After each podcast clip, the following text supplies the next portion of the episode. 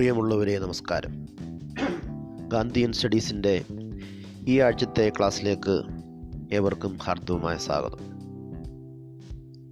ഏക്സോർ എന്ന ദൂരദർശനിലെ പ്രസിദ്ധമായ ആ വീഡിയോ ചിത്രം നിങ്ങളേവരും കണ്ടിട്ടുണ്ടാവും.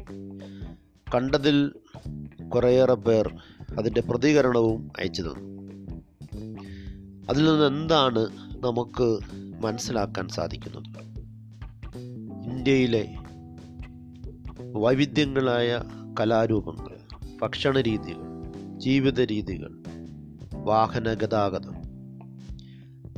അങ്ങനെ പല പല കാര്യങ്ങൾ പല ഭൂപ്രകൃതിയിലായി തെക്ക് മുതൽ വടക്ക് വരെ, കിഴക്ക് മുതൽ പടിഞ്ഞാറ് വരെ ഇങ്ങനെ നീണ്ടുകിടക്കുന്ന പല ദേശത്തെയും പല കാലത്തായുള്ള മനുഷ്യൻ്റെ അവസ്ഥ, വസ്ത്രധാരണ രീതി, ഭക്ഷണ രീതി, ഇതെല്ലാം വ്യത്യസ്തമാണ് എന്നുള്ള വലിയ തിരിച്ചറിവാണ് അതിലൂടെ നമുക്ക് കിട്ടുന്നത്. നെഹ്റുവിനെ പറ്റി നിങ്ങൾക്കറിയാം. നെഹ്റു പറഞ്ഞ സിദ്ധമായിട്ടുള്ളൊരു സംഗതി തന്നെയാണ് നാനാത്വത്തിൽ ഏകത്വം എന്നുള്ളത്. ഇന്ത്യയെ കണ്ടെത്തലെന്ന അദ്ദേഹത്തിൻ്റെ പുസ്തകവും നിങ്ങൾക്ക് എവർക്കും അറിയാം. Unity in diversity.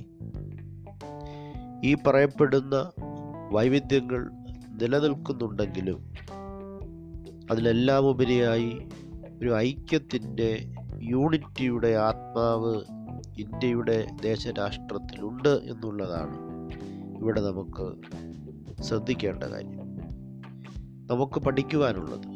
ഇന്ത്യൻ സംസ്കാരത്തിൻ്റെ സവിശേഷതകളെ പറ്റിയാണ് ഫീച്ചേഴ്സ് ഓഫ് ഇന്ത്യൻ കൾച്ചർ. അതിലൊന്നാമത്തേത് തന്നെയാണ് ഏത്? യൂണിറ്റി ഇൻ ഡൈവേഴ്സിറ്റി, നാനാത്വത്തിൽ ഏകത്വം. ഇന്ത്യയുടെ പാരമ്പര്യം അനുസരിച്ച് തന്നെ നമ്മൾ പലതരത്തിലുള്ള ജീവിത രീതികളൊക്കെ ഉണ്ടെങ്കിലും അടിസ്ഥാനപരമായി മനുഷ്യൻ ഒരു യാത്രയിലാണ്, സത്യത്തെ തേടിയുള്ള യാത്രയാണ്. ഗാന്ധിയുടെ ആത്മകഥയുടെ പേരും മറ്റൊന്നല്ല, the story of my experiments with the truth. ഏകം സത് വിപ്രാ ബഹുധാ വദന്തി. സത്യം ഏകമാണ്. അതിലേക്കുള്ള യാത്ര, അതിൻ്റെ പ്രതികരണങ്ങൾ പല വഴിയിലൂടെയും പല രൂപത്തിലുമാണ്. അപ്പോൾ യൂണിറ്റി ഇൻ ഡൈവേഴ്സിറ്റി എന്ന് പറയുന്നത് ഈ ഇവിടുത്തെ ഇന്ത്യയുടെ ജീവിതത്തിൻ്റെ, ഇന്ത്യയുടെ ഒരു പ്രധാനപ്പെട്ട സവിശേഷതയായി നമുക്ക് കാണാൻ സാധിക്കും.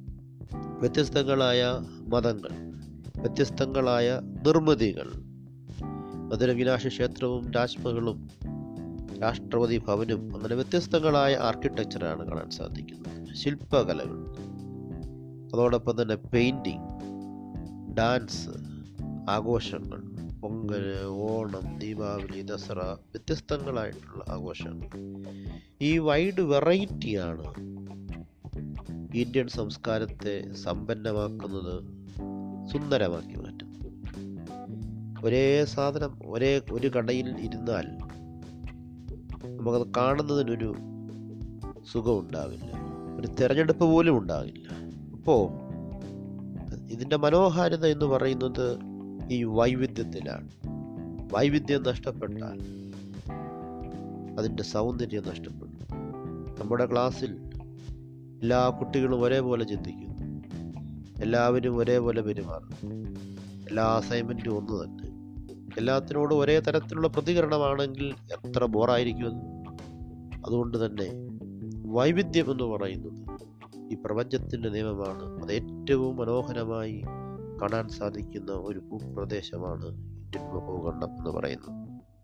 എന്തുകൊണ്ടാണ് ഈ വ്യത്യസ്തത വരുന്നത് എന്ന് നിങ്ങൾ ചിന്തിച്ചിട്ടുണ്ടോ? പലതരത്തിലുള്ള കാരണങ്ങൾ കൊണ്ടായിരിക്കും. അത് വലിയൊരു രാജ്യം തന്നെയാണ്, പക്ഷേ വലിയ രാജ്യമാണെങ്കിലും പല സ്ഥലത്തും ഇതൊന്നും കാണാനും സാധിക്കുന്നില്ല. നമ്മുടെ വസ്ത്രധാരണം, ഭക്ഷണം, ഇതിലൊക്കെ എന്താണ് മാറുന്നതിനുള്ള കാരണം? കാശ്മീരിൽ ധരിക്കുന്ന വസ്ത്രധാരണം ആയിരിക്കില്ല കേരളത്തിലുള്ളത്, നോർത്ത് ഈസ്റ്റിലെ മനുഷ്യർ ധരിക്കുന്ന വസ്ത്രധാരണമായിരിക്കത്തില്ല രാജസ്ഥാൻ മരുഭൂമികളിലുള്ളത്. എന്തുകൊണ്ടാണ് അതിൻ്റെ കാരണം? കാലാവസ്ഥ തന്നെയാണ്. തണുപ്പ് സ്ഥലത്ത് അത്തരത്തിലുള്ള വസ്ത്രം, ചൂട് സ്ഥലത്ത് അത്തരത്തിലുള്ള വസ്ത്രം, ഇതൊക്കെ ഈ വെറൈറ്റിക്ക് കാരണമാണ്. ഈ രാജ്യത്തിൻ്റെ വലിപ്പവും അതോടൊപ്പം തന്നെ ഭൂമിശാസ്ത്രപരമായ കാലാവസ്ഥാപരമായ മാറ്റങ്ങളും ഈ വെറൈറ്റിക്ക് കാരണമാണ് എന്ന് നമ്മൾ തിരിച്ചറിയണം. പലതരത്തിലുള്ള മനുഷ്യർ നമ്മൾ ആന്ത്രോപോളജിക്കലായി നരവംശാസ്ത്രപരമായി മനസ്സിലാക്കുമ്പോൾ മനുഷ്യർ തന്നെ പല രൂപത്തിലും ഭാവത്തിലും ഒക്കെ ഉള്ളവരാണ്. ഇവിടെ തന്നെ മുഗളന്മാരും തുർക്കികളും ഫ്രഞ്ചുകാരും യൂറോപ്യന്മാരും പലതരത്തിലാണ് ഇവിടെ വന്ന് ഭരിക്കാനൊക്കെ വന്നിട്ടുള്ളത്. പക്ഷെ അവരെല്ലാം ജൂതന്മാർ പോലും നമ്മുടെ കൊച്ചു കേരളത്തിലുണ്ടായിരുന്നു. എല്ലാവരും അവരുടെ നാട് സ്വന്തമാണെന്ന് തിരിച്ചറിഞ്ഞ് ഇവിടുത്തെ സംസ്കാരത്തോട് ജീവിത രീതികളോട് ഇഴുകിച്ചേർന്ന് ജീവിക്കുന്ന ഒരു സംഗതിയാണ് നമ്മൾ പൊതുവെ കാണുന്നത്. ഇറാനിൽ നിന്ന് വന്നിട്ടുള്ള മനുഷ്യർ, ഗ്രീക്കിൽ നിന്ന് വന്നിട്ടുള്ളവർ, അങ്ങനെ പല അറേബ്യൻ നാടുകളിൽ നിന്ന് വന്നിട്ടുള്ളവർ, ഏറ്റവും അവസാനം യൂറോപ്യന്മാർ, ഇവരെല്ലാം ഇവിടുത്തെ സംസ്കാരവുമായി ഇഴുകിച്ചേർന്ന് ജീവിക്കുന്നൊരവസ്ഥ നമുക്ക് ചരിത്രത്തിലൂടെ മനസ്സിലാക്കാൻ സാധിക്കും. അവരോരോരുത്തരും അവരുടെ സംസ്കാരത്തിൻ്റെ സ്വഭാവങ്ങളും ചിന്തകളും വിചാരങ്ങളും ഒക്കെ ഇന്ത്യയിലേക്ക് കൊണ്ടുവന്നിട്ടുണ്ട്. അതോടൊപ്പം ഇന്ത്യയിലെ സംസ്കാരം, ഇന്ത്യയിലെ രീതികളും അവർ അസിമിലേറ്റ് ചെയ്തിട്ടുണ്ട്, സ്വാംശീകരിച്ചെടുത്തിട്ടുണ്ട്. ഈ അസിമിലേഷൻ എന്ന് പറയുന്നത് ഇന്ത്യൻ സംസ്കാരത്തിൻ്റെ പ്രധാന സവിശേഷതകളാണ്. നമ്മൾ ഒന്നിനെയും തടഞ്ഞു നിർത്തിയിട്ടില്ല, എല്ലാത്തിനെയും ഉൾക്കൊള്ളാനുള്ള മനോഭാവത്തോടു കൂടിയാണ് നിലകൊള്ളുന്നത്. അതുകൊണ്ട് ഈ കൾച്ചറൽ അസിമിലേഷൻ ഇന്ത്യൻ സംസ്കാരത്തിൻ്റെ ഏറ്റവും പ്രധാന സവിശേഷതയാണ്. അതാണ് നമ്മുടെ യൂണിറ്റി ഡൈവേഴ്സിറ്റിയിലേക്ക് നയിക്കുന്നത്. അപ്പോൾ എന്ന് പറഞ്ഞാലും ഇതിനെല്ലാം ഉൾക്കൊള്ളുന്ന ഒരു ഏകത്വം ഇന്ത്യ എന്ന ഒരു ഭൂവിഭാഗത്തിൽ ജീവിക്കുന്ന മനുഷ്യർ തമ്മിലുള്ള ഏകത്വം അത് വളരെ പരമപ്രധാനമാണ് എന്ന് നമ്മൾ തിരിച്ചറിയണം. അതോടൊപ്പം തന്നെ വളരെ പ്രധാനപ്പെട്ടതാണ് കണ്ടിന്യൂറ്റി ആൻഡ് ചേഞ്ച്, തുടർച്ചയും പരിവർത്തനവും. ഇന്ത്യൻ സംസ്കാരം വളരെ പുരാതനമായിട്ടുള്ള സംസ്കാരമാണ്. പക്ഷേ നമുക്ക് നമ്മുടെ സംസ്കാരത്തിന്, മൂല്യങ്ങൾക്ക് കാര്യമായ മാറ്റമൊന്നുമില്ലാതെ മുമ്പോട്ട് പോകുവാൻ സാധിക്കുന്നത് മാറ്റങ്ങൾക്ക് വിധേയമായതുകൊണ്ടാണ്. കാലം മാറുന്നതനുസരിച്ച് നമ്മളും കുറേയൊക്കെ മാറണം. ജീവിത രീതികളിൽ മാറ്റം ഉണ്ടാവും, അടിസ്ഥാന മൂല്യങ്ങളിൽ മാറ്റം ഉണ്ടാവുന്നില്ല. റോഡിൻ്റെ വീതി കൂടുമ്പോൾ വണ്ടി ഓടിക്കുന്ന രീതിക്ക് മാറ്റം വരും. അതിനു മുമ്പ് വളരെ പൊട്ടിപ്പൊളിഞ്ഞു കിടക്കുന്ന റോഡായിരിക്കുമ്പോൾ വണ്ടി ഓടിക്കുന്ന രീതിക്ക് മാറ്റം വരും. റോഡ് വലുതായി വലിയ ഹൈവേ ആയി മാറുമ്പോഴും ഞാൻ പഴയ രീതിയിലേ വണ്ടി ഓടിക്കുള്ളൂ എന്ന് പറഞ്ഞാൽ നമുക്കൊരു പക്ഷേ ജീവിച്ചിരിക്കാൻ സാധിച്ചിരിക്കുന്നില്ല.